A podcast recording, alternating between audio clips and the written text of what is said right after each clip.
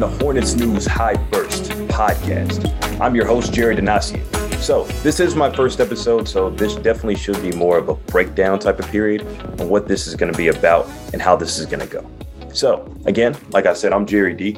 I covered the Charlotte Hornets for Clutch Points, as you can see by the shirt, and we will be talking everything all Hornets every day, all day, as much as possible.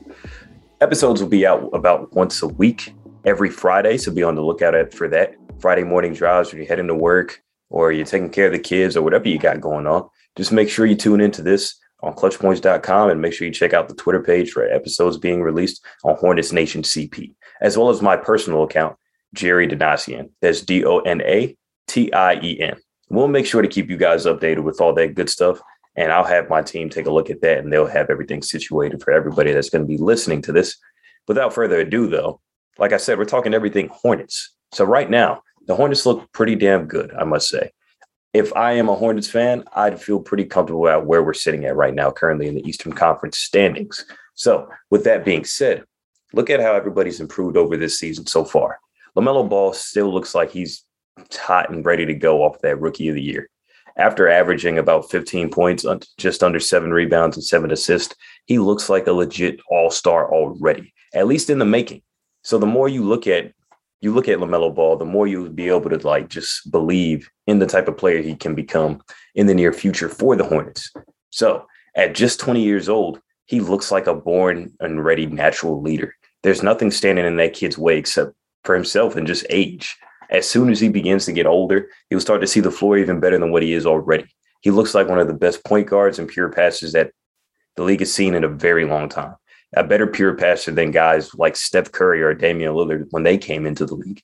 Yet those guys are bona fide all stars, of course. Don't get me wrong, but the ceiling is very high for LaMelo Ball, and everybody that's a Hornets fan or just an NBA fan in general should feel confident about them actually making it to the playoffs this postseason. Now they haven't been there. Whoops, they haven't been there since um 2016. So it's been a very long time. And that was obviously when Kemba Walker was there. And I believe they got destroyed by the Miami Heat or some other team that was just ready to run ragged on them. The team wasn't all that stout yet. The team wasn't really built out. But this is probably already the best team in the past, you know, few decades, ever ever since the teams in the 90s when they had Alonzo Mourning, Dell Curry, the announcer for the Hornets now. If you watch the games, um, Kendall Gill, Muggsy Bogues, all those cats, Larry Johnson, all those cats, they that was probably the best team in Hornets franchise history. They had playoff wins, playoff series wins, playoff appearances on a regular basis in the East uh, in the '90s. They look really good, but this team has has something has something else though, something that that team didn't even have. Alonzo Mourning is a Hall of Famer for a reason, one of the best centers of all time for sure. But Lamelo Ball brings a different type of hype to this city. Muggsy Bogues was as great as he was you know, he was shorter than than you probably you, because I definitely know he was shorter than me. And LaMelo Ball is a six, seven point guard that can see the floor well and does everything just right out there on the floor. You take all that into account and what he brings to the team and who's around him in Miles Bridges, Gordon Hayward, Terry Rozier, and very much like just a very deep team all around him in general. And everything just looks like it's cohesively coming together day by day, game after game and they look like they learn things every single time they step out on the floor. Now, they have found themselves down in a few games early on this season. Uh, that's why Coach Borrego in the press conferences keeps preaching how resilient his team is because they have gotten blown out in some games. Don't get me wrong, but a lot of those blowouts, they end up trimming the lead. They trim the deficit down. And sometimes they end up winning, like their season opener against Indiana when they were down by 26 points. They went on a 24 0 run to start the third quarter after being down by 26 at the half they're a very resilient team. They're a very good team, a young, deep team. Now, for the next part of this, that was the LaMelo Ball hype train. Rightfully so. It's only right that we start off episode one, especially since I'm doing this by myself. By the way, we will have other co hosts coming on as the show progresses throughout the season. Right now, since it's just me, short notice, I'm going to handle all this responsibility and just talk hoops with you. And you can let me know what you think in the comments. Anyway, as young as the team might be, they still do have a good crop of veterans that are on board with this organization right now. And obviously, started one of the name, two of the names I mentioned in Gordon Hayward and Terry Rozier. Two both, Gordon Hayward especially, an all-star in Utah, Uh, obviously, we know what happened with him in Boston, that gruesome, tragic injury that he had. Yeah, everybody thought his career was over. He tried to find his niche in Boston after coming back from the injury, and it, it didn't look. He didn't look so good. He didn't look like the Gordon of old that they expected him, that Boston expected him to be whenever he signed with the team. But last year, in his first season, his first couple seasons with the Hornets, he looked amazing. He averaged a career high, well, not a career high in points, but pretty close to his career high from what he did in Utah, with just under 20 points a game. And he really provides that steady stroke from outside and just scoring in general for this young Hornets team. Gordon Hayward's leadership is unquestionably the reason why the Hornets are sitting pretty in the playoff picture right now, and they're above 500 at this moment. Now, as for Terry Rozier, scary Terry, we all know that he can ball in Boston as a backup to two MVP caliber point guards at that point in time in Isaiah Thomas and Kyrie Irving. Both point guards spectacularly great. We can we can say they've had better careers than Terry Rozier thus far, especially Kyrie Irving being an, an NBA champion and all, of course, no doubt. But Terry Rozier always showed out coming off the bench for those Boston teams. So as soon as he got the job in in Charlotte for the sign and trade to send Kemba over there to Boston, everybody just assumed that you know Boston won the trade.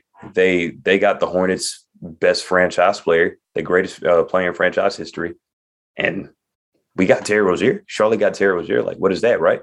But it turns out Terry Rozier balled his his first season in Charlotte. Led the team in scoring, one of the greatest fourth quarter uh, performers in the in the league at that time. Now he's coming off an injury, so it's kind of he's had a slow start, but he's had a couple of he's shown some flashes like, yeah, I'm gonna get back to to my relevancy. I'm gonna show you what I am again. But for right now, he's taking things slow. You know, he's he's finding his groove, he's finding his, his niche, but he's still a leader on this team. And also, even though he's not scoring a lot of points, scoring a lot of points, he is the reason why this team is sitting where they're at right now in the standings, despite not having a huge impact scoring the basketball. He's still a threat out there, just to sc- just to score and all that. So the veterans on this team are huge, led by those two, but it's not limited to just them, though. It still has Ish Smith, a proven NBA veteran that's been a journeyman around the league, but he's played well pretty much everywhere he's been, especially in Washington. Washington, you've seen their playoff run with Russell Westbrook and Bradley Beal last year. Ish Smith played a lot of huge minutes off the bench for them, and he doesn't get enough credit for that in that Washington series. Yeah, they still got destroyed by Philly, but he still showed out, and everybody expected Philly to win. And then it goes to Kelly Oubre who had a terrible kind of, I wouldn't say terrible, but it was a pretty up and down season for Oubre last year with the Warriors. His one and done season, especially when people were saying that he's ridiculous for, you know, not coming off the bench for Klay Thompson. And maybe rightfully so. It is Klay Thompson, but it, like he had a problem with it if you don't know about that news. But, you know, he, this year so far, he broke the Hornets bench scoring record that Malik Monk, held at 36 points with 37. And Kelly Oubre's been a huge spark for what the Hornets want to do, especially off the bench with the second unit. He looks very comfortable coming off the bench behind Terry Rozier and LaMelo Ball or whoever he's replacing. So those those four veterans in particular, Kelly Oubre, Ish Smith, Gordon Hayward, and Terry Rozier, have led the charge in leadership for this young team. And I think they deserve a lot of credit for where this team is at right now, especially even if they do lose some of those nail biters or they get blown out some nights you know they'll end up bouncing back because they are they have a good locker room. The presence in the locker room seems great from from what I've seen behind the scenes and being at the games and stuff. Everything seemed kind of seems very cohesive. Everybody seems together, and I think that's one thing that can't be understated enough. But the selling point, obviously, is Lamelo Ball and the rest of the young guys. So Ball is the the franchise cornerstone, the guy that's going to be looked at you know, the, probably the most on the scouting report at this point. At this point, but somebody else that just emerged out of nowhere is Miles Bridges, who looks like the most improved player so far. So Miles Bridges has a career scoring average of just under 12 points a game. So far this season, he's averaging well over 22. And that's pretty damn impressive. Of course, there's other guys around the league that have improved their game dramatically. When you think about Ja Morant, Desmond Bane, uh, you know, just uh, just the two of those names that play for the Grizzlies right there, and a couple other guys that just are escaping my mind right now. But Miles Bridges has put on a show since the start of this season. He scored well over 30 points four times already in just under 15 games. And right there, that goes to show, wow, you've really took this summer off season to work on your game. And, you know, this is a contract year for him and he knows it. He's he's aware of what's actually going on. So he's ready to show out and perform so he can make that money. He had to turn down the Hornets offer when they tried to give him 60 million bucks, right? Over over four years. For a player at his caliber last year, you know, that would have been a no-brainer for him. But he betted on himself in the in the offseason talks with the contract, denied it, and said, I'm gonna get better and I'm gonna come back and I'm a hoop, basically. And he did just that. Now, arguably, you could say that he's the best player on the Hornets right now. LaMelo Ball is definitely still the most talented, but he's been the main scoring threat on the team on scouting reports every night. He's shown you that he's a three level scorer now, and he's just not an athletic dunker. Now his, his catch and shoot three point percentages are going up. He's a three level scorer. He's shown he can create his own shot. Unlike last year, he just went for the ball to get in his hands uh, off of LaMelo or Terry Rozier, just playmaking for him. But now he's doing that himself he's become a very, very lethal scorer for this team. And obviously, if you're shooting the ball at a high clip, they have to crowd you. And if he breaks him down and gets to the rim, he could finish over the top with an alley oop dunk or just go ahead and just crush him on a poster. It doesn't matter. Miles Bridges is a beast. And that's definitely, even if you're not a Hornets fan, you have to say that's your pick for most improved player. I don't care. I don't care what you think. Like, it just has to be. He's had the biggest impact on his team so far. Yes, Ja Morant is is hooping, we know what Ja Morant's bringing to the table, but you expect that out of Ja, a number two pick out of the draft, right behind Zion. You expect him to do that, honestly. Miles Bridges is a surprise for a lot of people because everybody thought they had him figured out. Just an athletic rim runner, right? A guy that could guard the team's best player. But now, to that defense, he's added a very lethal offensive game. And it's very fun to watch for NBA fans everywhere. So it is just the first episode. That's that's pretty much a wrap. That's where we're going to keep it to for now, at least. Uh, make sure, again, you follow Hornets Nation CP on Twitter, Instagram, Facebook for all this daily news. And follow me as well on Twitter at Jerry Donatien. That's J E R R Y D O N A T I E N. My name will soon be in the bio for the Hornets Nation CP page as well. So you'll be able to follow it there.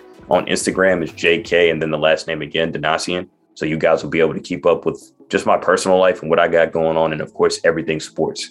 Make sure you reach out so we can have sports debates as well about the Hornets and just the NBA in general or NFL, whatever it is you want to talk about. We're all here for this, man. Like, I'm excited to get this podcast off the ground. Uh, again, I'll have guests coming on periodically, weekly, to have more conversations from you know normal people that I know throughout the business, and hopefully we can even manage to get a player on here. I know a lot of a lot of the other podcast pages on Warriors Nation CP or even Lake Show Nation. Make sure you keep up with all of them as well. There's tons of content to go around. They've had players on their podcast so far, and we just want to grow our brand as much as possible. So it's not just about me, it's all about the team. And, you know, we're all excited to bring you guys this type of this type of energy, this type of news about teams. Because since we're on the ground or at home covering it from Zoom and TV and stuff like that, we have inside access to what the organization has going on before and after the games. So we're we're psyched, man. We're hyped to get this thing moving. Again, I'm Jerry D, and that's it for me.